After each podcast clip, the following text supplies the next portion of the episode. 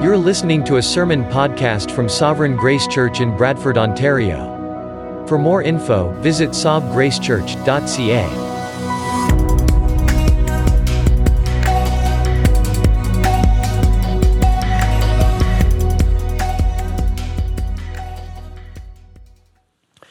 Well, today, as we continue our Gospel Foundations series, we're going to begin by uh, looking at our mission statement. If you have walked into this building or you've looked at your bulletin, you'll see that we have a three part mission statement summarized by We are awed by God, revealing Christ, and expecting the Spirit. Now, if you've paid a little bit of attention to our mission statement, you'll notice that it's an acronym um, A R E in R. Uh, break it down into the three parts awed by God, revealing Christ, expecting the Spirit. But if you've paid even closer attention and perhaps applied a theological lens to this mission statement, you will have seen that it's not just an acronym, it is a Trinitarian acronym. Uh, the, the A, awed by God, is God the Father. We, we exist to worship God with hearts of awe. are revealing Christ, God the Son, as Christ is formed in us as believers, and we show the world and show one another uh, the beauty of Christ reflected in our own um, good works and our own faith. And then E, expecting the Spirit, God the Holy Spirit, Father, Son, Holy Spirit. Each part of this mission statement reflects a different element of who we want to be as a church and who we want to increasingly become. Now, as part of our efforts to put our own mark on this building, you'll see that the walls in this sanctuary are quite bare right now. Um, we intend to put up banners over the next couple weeks um, that each reflect a different verse that uh, corresponds with a different phrase within our mission statement. And today I have the privilege of presenting to you the first verse that corresponds with the first part of the mission statement, awed by God. And that verse is Job chapter 26 verse 14. It's printed in your bulletins, but if you'd open in your Bibles to Job chapter 26, we'll be spending some time um, examining what this verse means and how it is meant to direct who we are as a church and who we want to become. Job 26, verse 14. This is what it says Behold, these are but the outskirts of his ways, and how small a whisper do we hear of him, but the thunder of his power who can understand?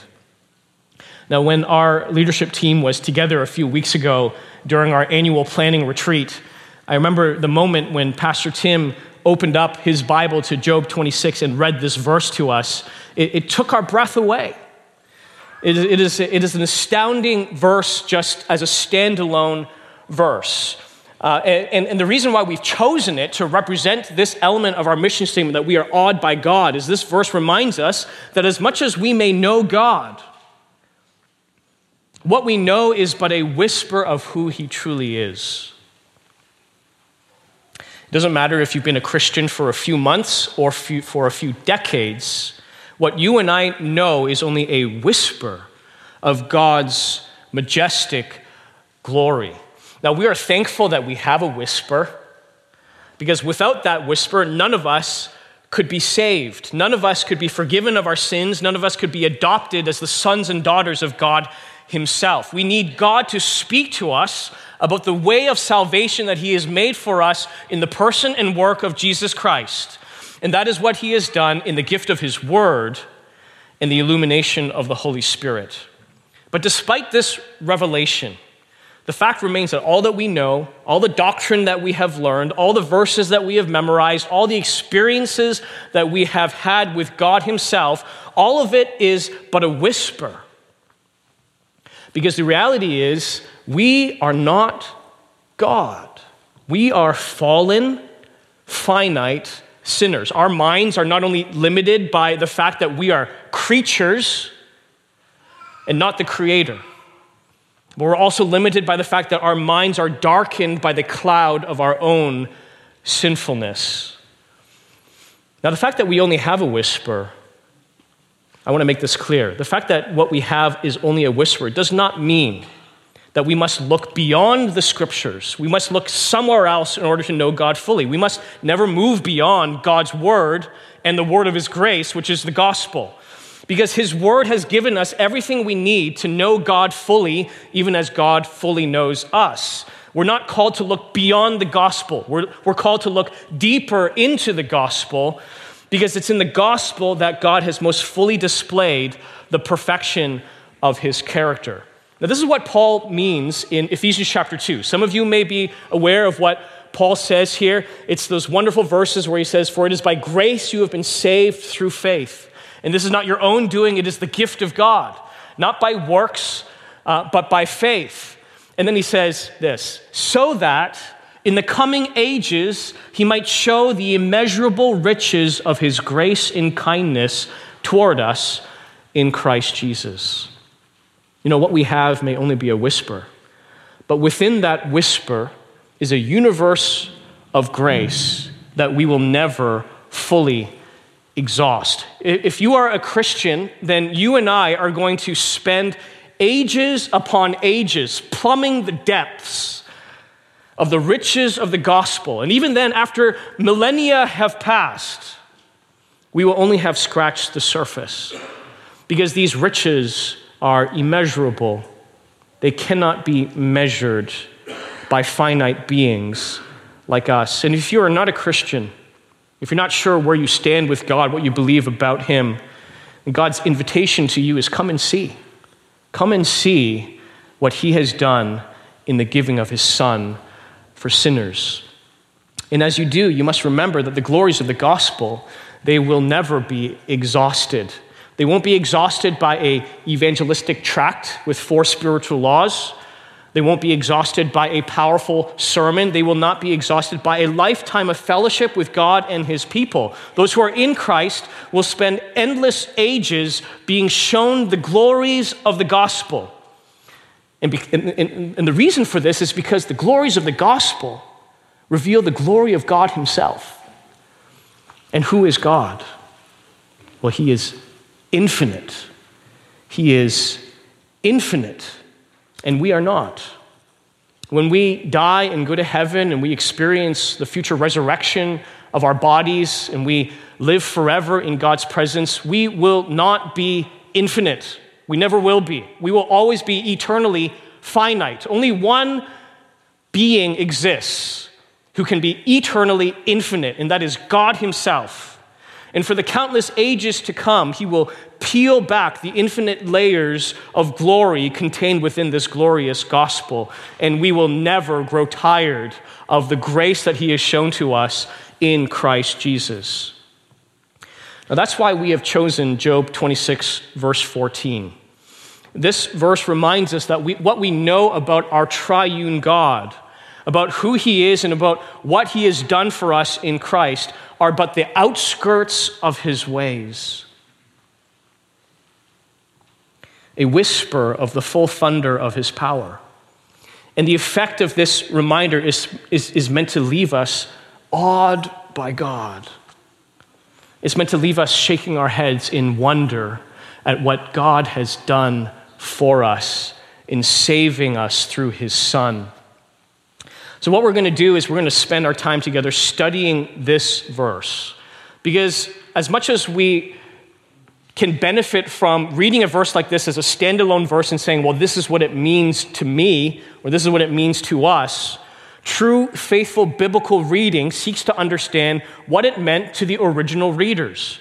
We must not forget, we must never forget that we have the privilege of reading the scriptures on this side of the cross. We can read all the scriptures from, from Genesis to Malachi in the Old Testament through the lens of the gospel and see how it points to Christ. But not everyone had that privilege. The original readers, and you could say even Job himself, did not clearly see how this verse, how these truths pointed to Christ. And so, what we must always do as faithful Bible readers is seek to understand what it meant to the original readers before we then apply a gospel lens and see how it points to Christ himself. So, that's what we are going to do. And as, as, as we do, I believe that we will come to a greater appreciation for this verse and for what it means to be awed by God. Now, if you've heard me preach before, you'll know that I like my three points. We're not going to do that today. Uh, what we're going to do is we're actually going to zoom out and think about the big picture message of the book of Job, and then we're going to zoom into chapter 26. And then uh, in application, in the conclusion, I will have a few points for you to consider. So we're just going to dive right into the book of Job. Job, as many of you know, is a story of a rare kind of man.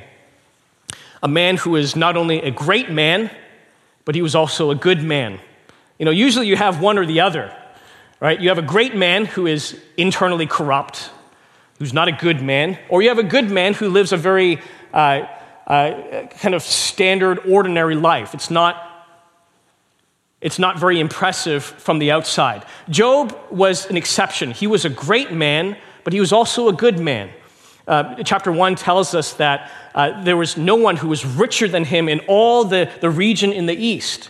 But at the same time, he was a genuinely pious man. He would offer sacrifices to God uh, for his children, just in case they had sinned against God in their hearts. He sought to obey God's commands and to live a God fearing life. And that's why chapter 1 actually describes Job as being a blameless and upright man. But one day, if you know the story, Job suddenly goes from having everything to having nothing. His vast animal herds are stolen his servants are killed by, by roaming bands of, of, uh, of robbers. A lightning storm burns up his sheep. But worst of all, he receives news that all 10 of his children, who are gathered together in one house to celebrate the birthday of one of their siblings, all die tragically after a great wind causes the house to collapse. And then to top it all off, Job catches a horrible skin disease that afflicts him with sores from his head to his toes. All of that happens in the first two chapters of Job. Job is one of the longest books in the Bible, it's 42 chapters. Two chapters all about all that happened, and the rest of the chapter is trying to process the question why? Why did this happen? And what is God's purpose in all of this suffering? Now, many things are discussed in those 40 chapters. But if we would highlight one thing that Job is, is ultimately about, one of the unique contributions that this book makes um, to the Christian life um, uh, uh, compared to the entire corpus of the canon, um, we could say that it is about, ultimately, it is about innocent suffering. It's about innocent suffering. Now, we know that a lot of suffering isn't innocent. For example, it may come as a result of our foolish choices. Foolish choices don't exist in the world of morality per se, in the black and whites of the world. They, they exist in the grays, in the, well, that's not right, but it may not be good for you kind of world. There are choices, for example, like how much time we spend on our screens.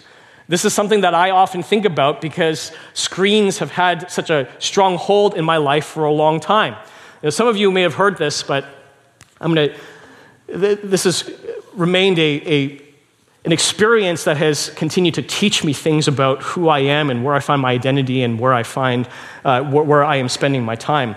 You know, over the span of a year and a half uh, that ended in August of 2019, I was playing a game on my phone. And I began very innocently. It began when I was bored one day and just like, well, what's, what's on Google Play?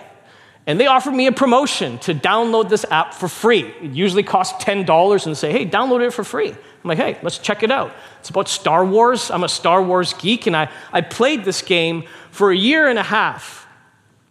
And I am not exaggerating when, it say, when I say that it had dominion over my life. And let me just give you one example of how that played out.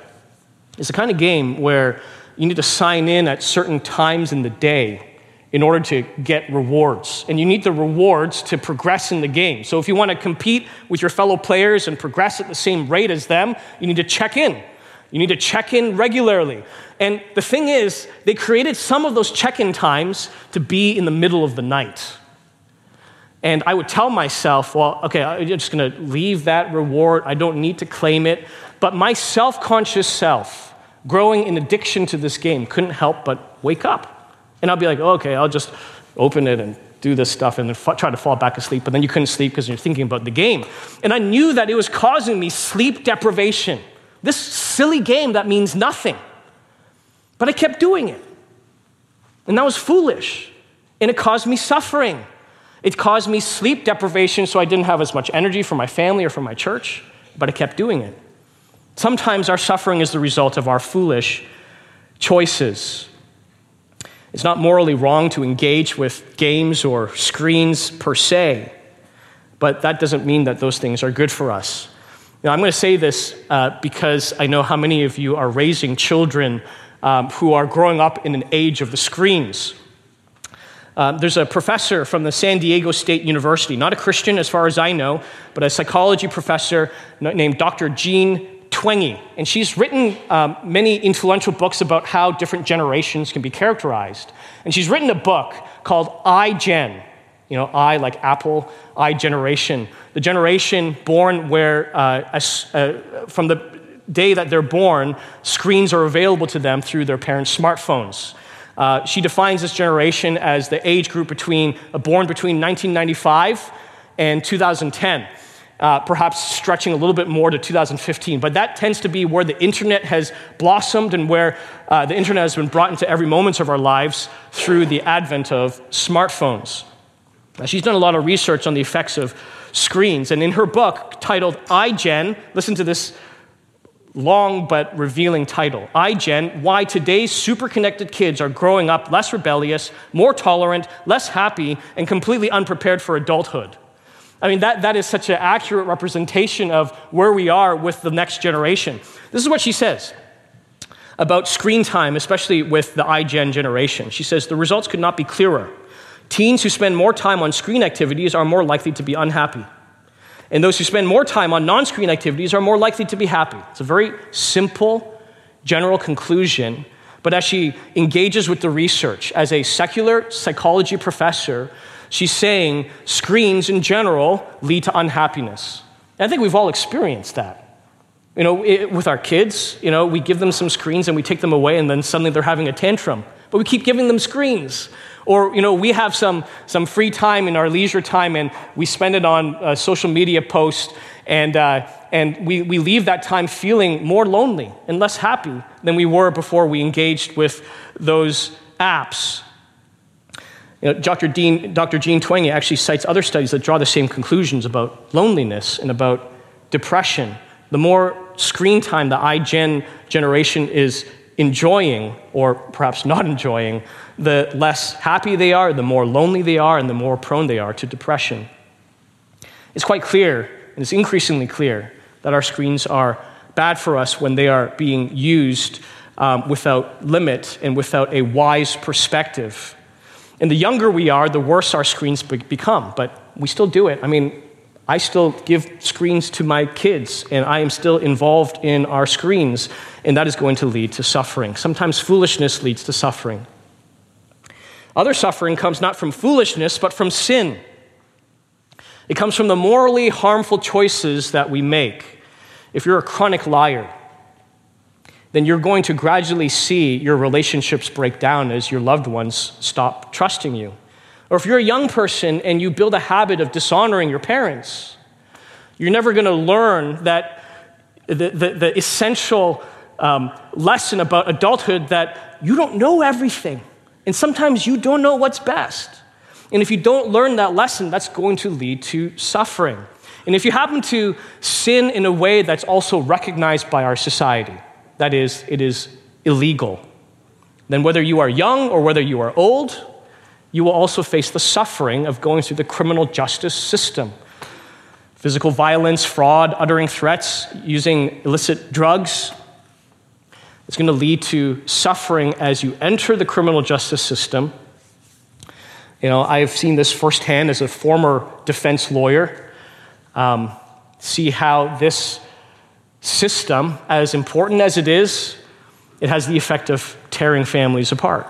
It has the effect of ruining people's reputations. It has the effect on young people in particular of completely redirecting the course of their lives and the opportunities that they have before them. Our sin can lead to suffering. Now, some people may say, well, that's only if I get caught, or that's only if I don't hire the right lawyer. And that is true to some extent because the police aren't omniscient and your lawyers aren't omnipotent. But God is. God is omniscient and He is omnipotent and He knows everything that you've done, whether in public or in private, and He will bring discipline to you. We suffer because of our foolishness, we suffer because of our sin. But sometimes, and this is what the book of Job is about, sometimes we suffer simply because we live in a fallen world. This kind of suffering doesn't have a moral cause, it doesn't arise out of our foolishness. Instead, it comes to us in the mystery of God's providence, and we don't have a clear understanding of why. This is what we could call innocent suffering. That doesn't mean that the person's suffering is morally blameless in terms of being sinless. Only one person could claim to be sinless, and that's Jesus. All of us, the rest of us, we've all sinned, and that means that none of us are completely innocent. But innocent suffering captures the reality that sometimes we suffer for reasons that are unknown to us. We can't trace it back to our sin, we can't trace it back to our foolishness. This is what the disciples learned in John chapter 9. Remember that story? Jesus is passing by a man who is sitting there begging, and he was a man who was born blind. And the disciples asked Jesus this question Who sinned, this man or his parents, that he was born blind? You understand the assumption behind that question, right? They assumed that all suffering in this world had a moral cause. It came because either he sinned or his parents sinned, and now he's living through the repercussions. But in reply, Jesus says this It was not this man sinned or his parents, but that the works of God might be displayed in him. This blind man had spent all his life as an innocent sufferer, and he didn't know why. Why he was the one out of all the people in the world who would be born blind and destined to live a life as a beggar because he couldn't provide for himself. And he didn't have an explanation until Jesus gave his disciples that explanation John chapter 9. It was so that the works of God might be displayed in him. There is such a thing as innocent suffering. And no book in the Bible wrestles with the implications of innocent suffering like Job. And we need a book like this because, uh, you know, if we're honest with ourselves, Innocent suffering is hard for us to come to grips with. You know, we're okay when the wicked suffer, when people get what they deserve, when the guilty go through the criminal justice system. They are living the consequences of their own foolish or sinful choices. But when it's the innocent who suffer, when bad things happen to good people, when children die, when a godly man dies in a car crash while the drunk who caused the crash lives, we can't help but, but struggle with that. You know, Pastor Tim prayed for this man on Friday, this pastor that we know in Brazil, whose son was just born with a serious heart condition. Well, you know, he's a young man trying to lead a church, a reformed gospel centered church in Brazil. Why would God bring him this hardship? Why wouldn't God make it as easy for him as possible so he could just focus on the work of ministry? And in fact, last year, and I won't get into all the details, but the senior pastor who was leading that church died unexpectedly and tragically. And now this young man is left leading this church by himself. Why? Why does God do that? Why is there innocent suffering in the world? Innocent suffering is hard to accept. And that is why some religious systems actually believe that there is no such thing as innocent suffering at all. You take the Hindu concept of karma, you know, karma says that you get what you deserve. If you get if you get good, it's because you did good. If you get evil, it's because you did evil. Uh, it may not be what you did in this lifetime. It may have been what you did in another lifetime, in a previous lifetime before you were reincarnated into the, pre, into the current life that you live. You only get what you deserve. And that is actually what uh, the Bible teaches on a general level, not about reincarnation, but about how the righteous are generally rewarded and the wicked are generally punished. You think about what God says in the book of Deuteronomy, when he's giving the law to his people through Moses, he says, If you obey my commands, it will go well for you. You know, your animals will be fruitful. You will have lots of children. Your enemies will be defeated. But if you do not obey, you will be cursed. And you will lose all that I have done for you to buy you this, this vast and fruitful land. And that is what Job's three friends believed. If you know the story of Job, you'll know that after he suffers uh, the loss of his wealth and his children and his health, his three friends, Eliphaz, Bildad, and Zophar, come and try to comfort him. But they believe that he is guilty of some grievous sin against God because only someone who is guilty would suffer the way that Job did. The righteous prosper, the wicked suffer, and there are no exceptions. But if you read your Bible carefully, and this is why we need to read not just a few verses, but we need to read widely, you'll know that there are exceptions all over the place, including at the very beginning. You know, Adam and Eve had two sons, a righteous one and a wicked son. And who was the one who was murdered? It was righteous Abel. You know, Jacob had 12 sons, and 11 of them were, were jealous, angry, bitter people. And you had one who was receiving revelations from God. Know, who's the one who was thrown into jail for crimes that he never committed? It's Joseph. You had righteous Uriah the Hittite, you know, a Gentile who converted to the faith of, of Israel. He was a God fearing man, served his master, King David, faithfully, but he is sent to die because his own master, his own king, lusted after his wife. Innocent suffering is all over the Bible. There are exceptions everywhere. From the very beginning, they are there. But Job's three friends ignored this, and they held that all suffering was the result of foolishness or sin. So when Job suffers on that devastating day in which he lost his wealth, his servants, his 10 children, and his health, it didn't take long for his three friends to start pointing the finger at him. Now, they arrived with good intentions to comfort and mourn with their friend. And for a while, they did pretty well. For seven days and seven nights, chapter 2 tells us, they wisely sat with him and they said nothing. And that's sometimes what we need when we're grieving. We, we don't need someone to just tell us things, we just need people to be present. And they did that well. But as soon as the first of the three friends opens his mouth to speak, things start going dreadfully wrong. Eliphaz, in chapter 4, the first of the three friends, he says this Remember, who that was innocent ever perished? Or where were the upright cut off? As I have seen, those who plow iniquity and sow trouble reap the same. By the breath of God they perish, and by the blast of his anger they are consumed.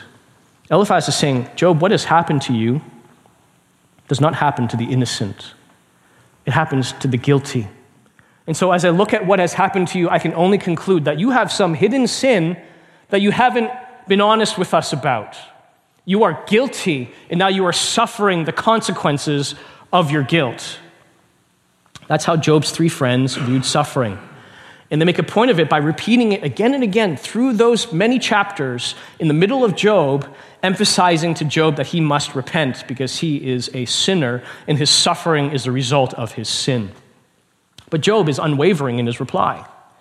He maintains his innocence and he declares that his conscience is clean.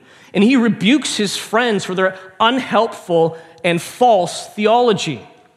And the book of Job actually teaches us that he was right. He was right, his friends were wrong. Job wasn't blameless in all that he did. In fact, he needs to be rebuked by the end of the book uh, for justifying himself rather than finding his justification from God. But he was right in his conclusion that the suffering that he faced in the first two chapters of Job were not the result of his own sinful choices. Now, that's the big picture view of Job. In chapter 26 falls in the middle of this discussion between Job and his three friends. And it comes at a time when Job is starting to get a little frustrated with his friends. And he's like, How much longer do I have to defend myself? So, what happens when we are frustrated? Well, if you are like me, sometimes you get a little sarcastic. And that's what the first four verses are about. Don't miss the sarcasm in Job's voice. He says, how you have helped him who has no power, how you have saved the arm that has no strength, how you have counseled him who has no wisdom, and plentifully declared sound knowledge. With whose help have you uttered words, and whose help, whose breath has come up from you? He's, he's saying in the, the most sarcastic tone he can muster. Did you guys really come up with all this yourselves? Well, thanks a lot. You know, you're being so helpful to me right now. This is exactly what I needed to hear. Job's not commending his friends here, he is mocking them. His words are dripping with sarcasm because here he is having lost everything. In the most, in the darkest moment of his life, barely clinging to a will to live. And they're saying, You sinned. You sinned. Repent. You're just suffering what you deserve. And what he needs is his friends to grieve with him, to understand, to ask questions, and to comfort him. But instead, they are accusing him of things that he has never done. And so he vents a little in the first four verses. And then in verses 5 to 13, what Job does next is he, he teaches them a lesson about theology. And the lesson he chooses to focus on is on the theme of God's absolute sovereignty. God's absolute sovereignty. That's what verses 5 to 13 are all about. The reason why he reflects on God's sovereignty are, are going to become clear to us as we understand the text, but we're going to dig in. And just so you know, um, whenever we're reading the Bible, we need to be aware of the genre. And the genre here is it's, it's poetic literature. You don't read these verses the same way that we might read one of Paul's letters. Paul's letters are about logical argumentation for the most part. Job is, is drawing pictures for us with his words, using poetry to illustrate very simple truths. It's one thing for me to say, God is sovereign, and it's a whole other thing for, for Job to, to, to use this kind of picture language for us to understand what that means and how to apply God's sovereignty to our suffering. So it's going to require a little bit of digging. Um, we're going to have to look at specific words, but it'll be all worth it in the end. And uh, before I, I continue, I just want to commend to you this resource. I can't take credit for the explanation of this text by myself. I just don't have the tools and skills for that. Um, that's why commentaries exist. This commentary, written by Christopher Ash, Christopher Ash on Job, um, the subtitle here, I love it The Wisdom of the Cross.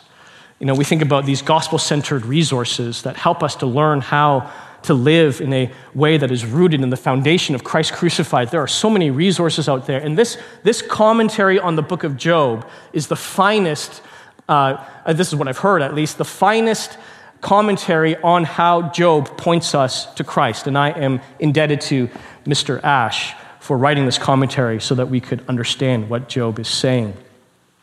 All right, so back to our text, verses 5 and 6. Job begins at the lowest place, the place of the dead. He says, The dead tremble under the waters and their inhabitants. Sheol is naked before God, and Abaddon has no covering. Now, Sheol here, Job says Sheol is naked before God. Sheol was the Old Testament place of the dead. When you die, you don't go to heaven or hell, you go to Sheol. It was only when uh, I think there are hints of heaven and hell in the Old Testament, but, but Jesus is really the one who brought us the full revelation of what life after this life looks like. Sheol is the Old Testament place of the dead. Abaddon is the supernatural spiritual power who stands guard over that place. He is this spiritual being who stands guard in the place of the dead. So when Job says Sheol is naked before God, and Abaddon has no covering, he's saying that not even death can separate us from God's sovereignty. Not even death. God, God's sovereignty, his righteous rule and reign, extends even beyond this lifetime so that none can escape his attention. Even the supernatural spiritual beings who dwell in that place of the dead stand vulnerable and exposed before God's piercing gaze. God is sovereign over the physical and the spiritual. God is sovereign over the living and over the dead. He continues in verses 7 to 10, moving up now from the place of the dead to the ground and to the sky. He says, He stretches out the north over the void and hangs the earth on nothing. He stretches out the north over the void. What, what does that mean? Well, the Hebrew word for north here is Zaphon. Zaphon. And there was a mountain, actually, in, in Old Testament times called Mount Zaphon, Mount North. And that was uh, what was seen by the pagan religions as kind of the gathering place of the gods and goddesses of pagan religion. You could say it was kind of like the equivalent of Mount Olympus in Greek mythology. It was the cosmic mountain of the gods. And what Job is doing here is he's saying that Mount Zaphon, the, the, the mount of the gods in the north, it belongs exclusively to the God of Israel. He is appropriating this well known picture of sovereignty and, and rule among the pagan religions and saying, that all belongs to God. It's not unlike Paul saying that the statue to the unknown God, well, I'm going to tell you about who that is. He's taking well known concepts and bringing it into the worldview of the Jewish people. You could say, you know, long before the raptors ever said, We the North, Job was saying, God the North. Job continues by saying that God has stretched the north over the great void. Now, when we read the language of void, we're meant to recall the language of Genesis chapter 1, when God is, is creating all things in the beginning, and the earth was without form and void. Well, God is stretching the north over the void, meaning that He is extending His sovereign control, His rule and reign over every aspect of creation. Nothing exists that is outside of His sovereign control. Isn't this great? You know, like uh, uh, you read this by yourself and you're just like, what, what does this mean? But it's, it's, it's ripe with meaning. And sometimes we just need help to understand it. Job then continues. He says, Well, God doesn't only reign, he also sustains. He hangs the earth on nothing. He hangs the earth on nothing in the second half of verse 7. He, has, uh, he keeps the earth spinning perfectly in place without physical structures. He is sovereign over um, the, the, the, the mysteries of how the earth works in the universe. Then in verse 8, he says, He binds up the waters in his thick clouds, and the cloud is not split open under them. He binds up the waters in his thick clouds. In, in Old Testament cosmology, there is water under the sky, and there is water above the sky. And so when the floods open up in the times of Noah, it says the windows of the heavens open, and the water floods the earth as God kind of rips open the firmament in the sky and lets the waters flood the earth. Job is saying here that, that God is, is, is holding up these same waters with the clouds. He's painting this picture of God preserving the earth of fulfilling his promise that he will never again wipe away every living creature with the floods. He is holding it up with the clouds. And then in verses 9 and 10, he covers the face of the full moon. Well, the full moon there, you'll see uh, in a footnote, if you have uh, a Bible that does this, it's in the English Standard Version. The footnote says that can also be translated as his throne. And that's, that's the interpretation that I'm going through. He covers the face of his throne and spreads over it his cloud. His, his throne is mysterious, it is unapproachable by common men and women like us. He has inscribed, verse 10 continues, he has inscribed a circle on the face of the waters at the boundary between light and darkness. The circle here, the circle language, that picture always means that there are limits. It's meant to define the boundaries that God has put around creation to separate things that don't belong to one another. So the seas and the land don't belong with one another. The light and the darkness don't belong with one another. And he has put the appropriate boundaries in place so that all would function with order. And when we take these verses together, verses 5 to 10, what we see is we, we see a picture of creation as a place of order and boundaries, of rules um, uh, and, and of God's power sustaining the order of creation. The earth is spinning exactly where it should. The flood waters are being held back by his omnipotent hands. Everything is as it should be. But then we get a surprise. in verse 11. Job, Job writes, The pillars of heaven tremble and are astounded at his rebuke. The peaceful tranquility of creation's order is suddenly shaken up by God's word of rebuke. Job is reminding his friends that as much as creation is a place of order and rules and boundaries and limits and definitions and separations, the order itself is not God. God is God, and sometimes he chooses to shake things up, to shake up the created order, to transcend what is created in the natural world. And sometimes he does that by bringing about suffering that is completely unexpected. This is Job's point. Yes, most of the time the righteous prosper and the wicked suffer, according to the moral fabric created by God. But that is not always the case. Sometimes God shakes up creation and brings about suffering in an unexpected and undeserved way.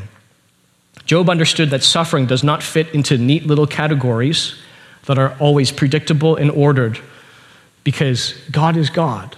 And sometimes He shakes the pillars of the heavens and they tremble before His rebuke. But why does He do that? Why does God act like this? Why create such order only to shake it up? Well, the answer is found in verses 12 and 13. He writes, By his power he stilled the sea.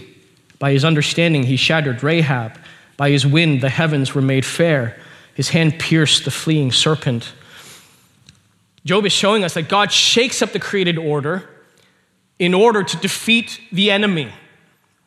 The sea here is a picture of chaos and disorder, which threatens to upend the, the moral order. Rahab, you'll know her from the, uh, uh, the story about Jericho, the prostitute who helped the spies. But Rahab is also another name for Leviathan, the massive sea serpent of old that represents all the forces of evil that are against God's purposes and rule. Job is telling us in these verses that when the Lord causes the pillars of heaven to tremble, he is doing so in order to defeat the forces of evil in the world. He's taking the worst things in life and turning them into the best things in life. Now, Job is saying something incredibly profound.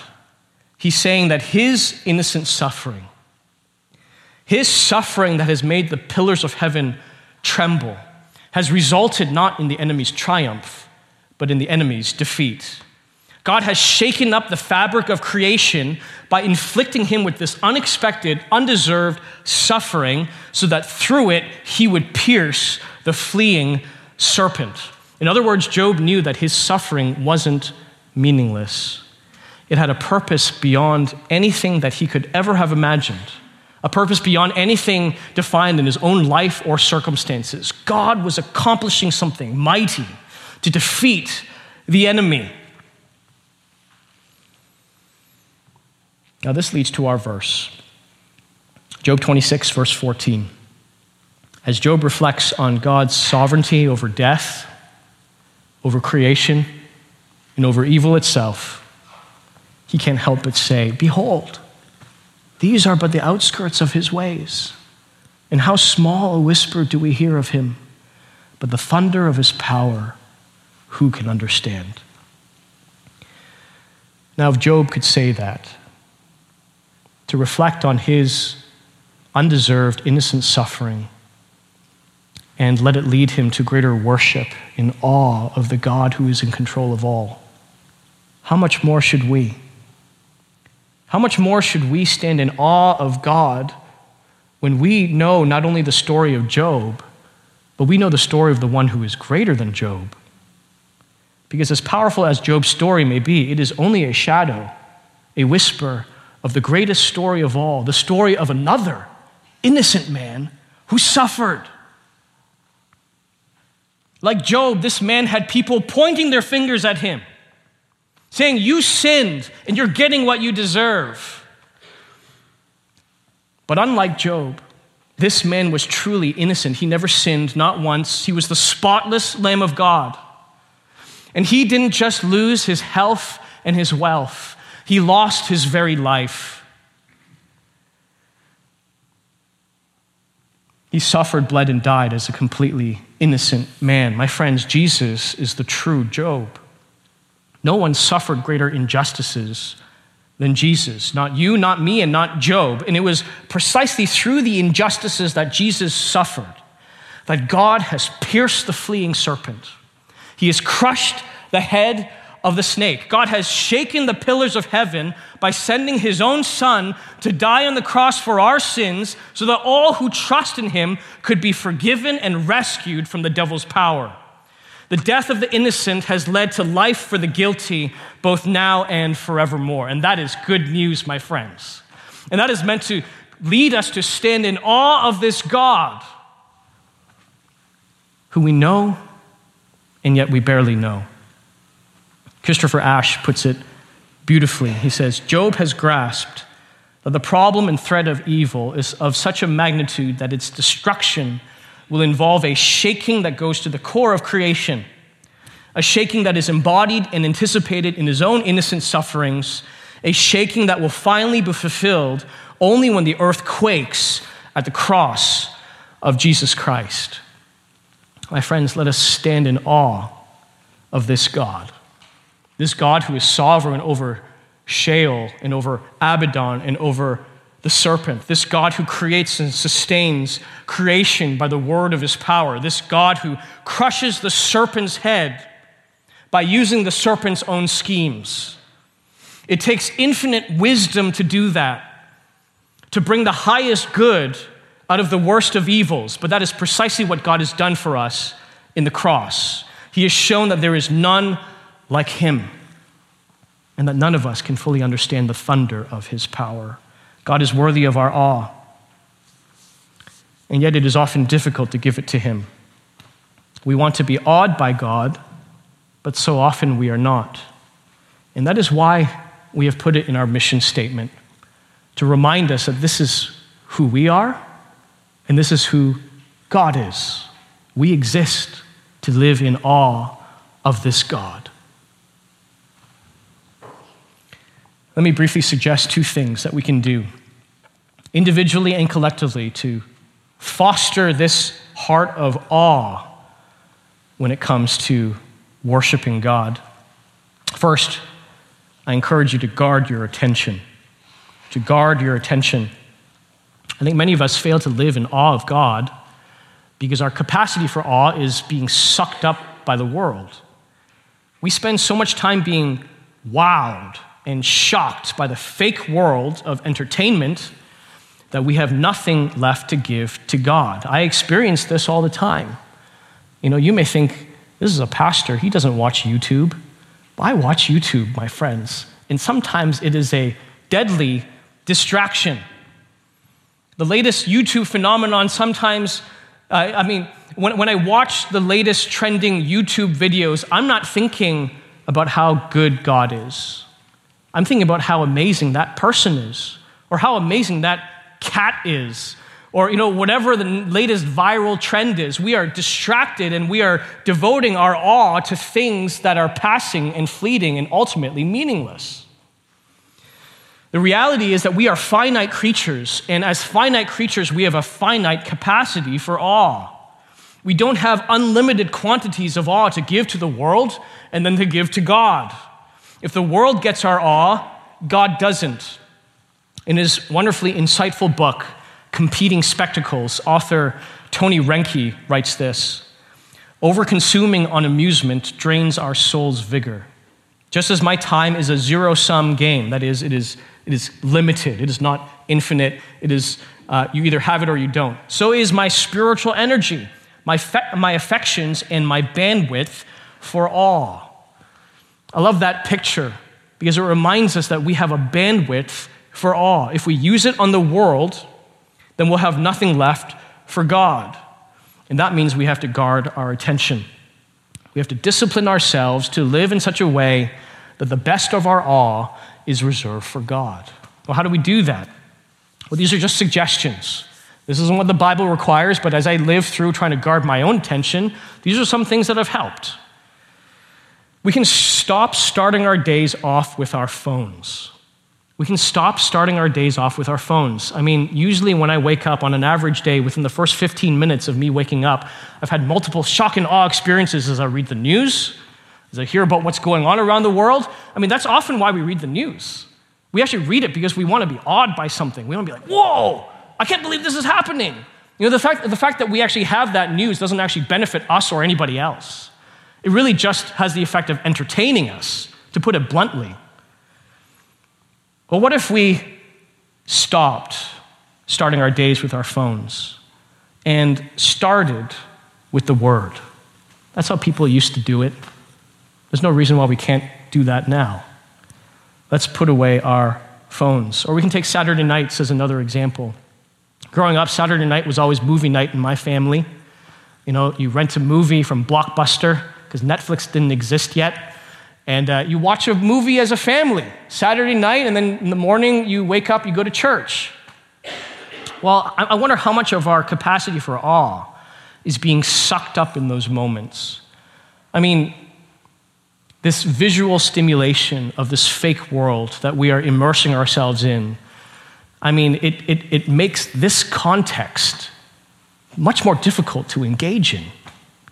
What if we spent Saturday nights instead in silence, going for a walk, or in good conversation with your spouse or with a friend, talking about God, you know, perhaps praying that the Lord would prepare your hearts. I do this with my kids every night on Saturday night. I pray with them that the Lord would prepare our hearts for worship. We can guard our attention by guarding our affections. Now, you might ask, well, Pastor, what about hockey night in Canada? And that's a good question. But I can assure you that if you're a Maple Leafs fan, it is unlikely you're going to have very many, many moments of awe. I say that as a Maple Leafs fan. I mean, most of the time, watching the Maple Leafs play is good for my soul because it reminds me that I cannot find satisfaction in anything in this life. The Maple Leafs will always disappoint, God will not. And so, watch Hockey Night in Canada to your heart's content. Lastly, uh, we want to guard our attention, but we also want to come to God with expectation. We want to come to God with expectation. I think it's a wonderful thing to read your Bible and go to church on Sundays out of routine, out of discipline. That is a wonderful means of grace that God has given us so that we're not just led by what we feel like doing, but we're led by what we know is right to do. That is a good thing. But we also need something else. We need expectation. We need to come to God's word and we need to come to God's presence along with his people on Sundays with expectation, not dragging our feet, but eager to respond with awe to who God is and what he has done. And that's not always going to be easy because life grinds away at our souls to the point that just showing up at a church sometimes feels like a victory. I know what, I know what that's like with so many little people in my family. And that's one of the reasons why I prioritize our pre service prayer. I mean, not all, not all of you can make it, but you can pray with your families at home.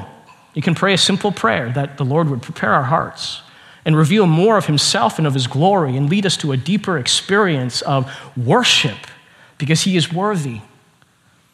You don't have to pray with us. You're certainly welcome to pray with us, but you can pray anywhere that you are with your family or with your friends or by yourself as you cultivate an attitude of expectation that God will speak to you through His Word. Coming with expectation makes a world of difference. We come together not with the expectation that we would be awed by people. There's a reason why we don't have fog lights on this stage or like uber talented people. I mean, I love our worship team, don't get me wrong. But I mean, they're not, they're probably not the kinds of people I want to watch on YouTube, right? Uh, but some of that is intentional. We don't want the, the phenomenon, the spectacle of man to distract from the fact that it, faith comes from hearing, and hearing through the word of Christ. Faith does not come from seeing impressive things. We see through our ears until the day that we stand before God and we see Him face to face. Let us grow, my friends, in awe of God. Let us cultivate this in our own lives and in our church, that He might receive the worship for which He is due. Let's pray. Father, we thank you for the story of Job, how you have used it throughout countless generations to encourage your people, to feed our faith, to lead us to tremble at who you are.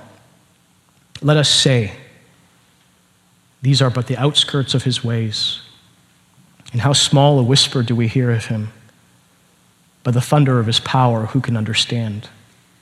That we might live for you, that we might trust you and not ourselves. We pray in Jesus' name. Amen.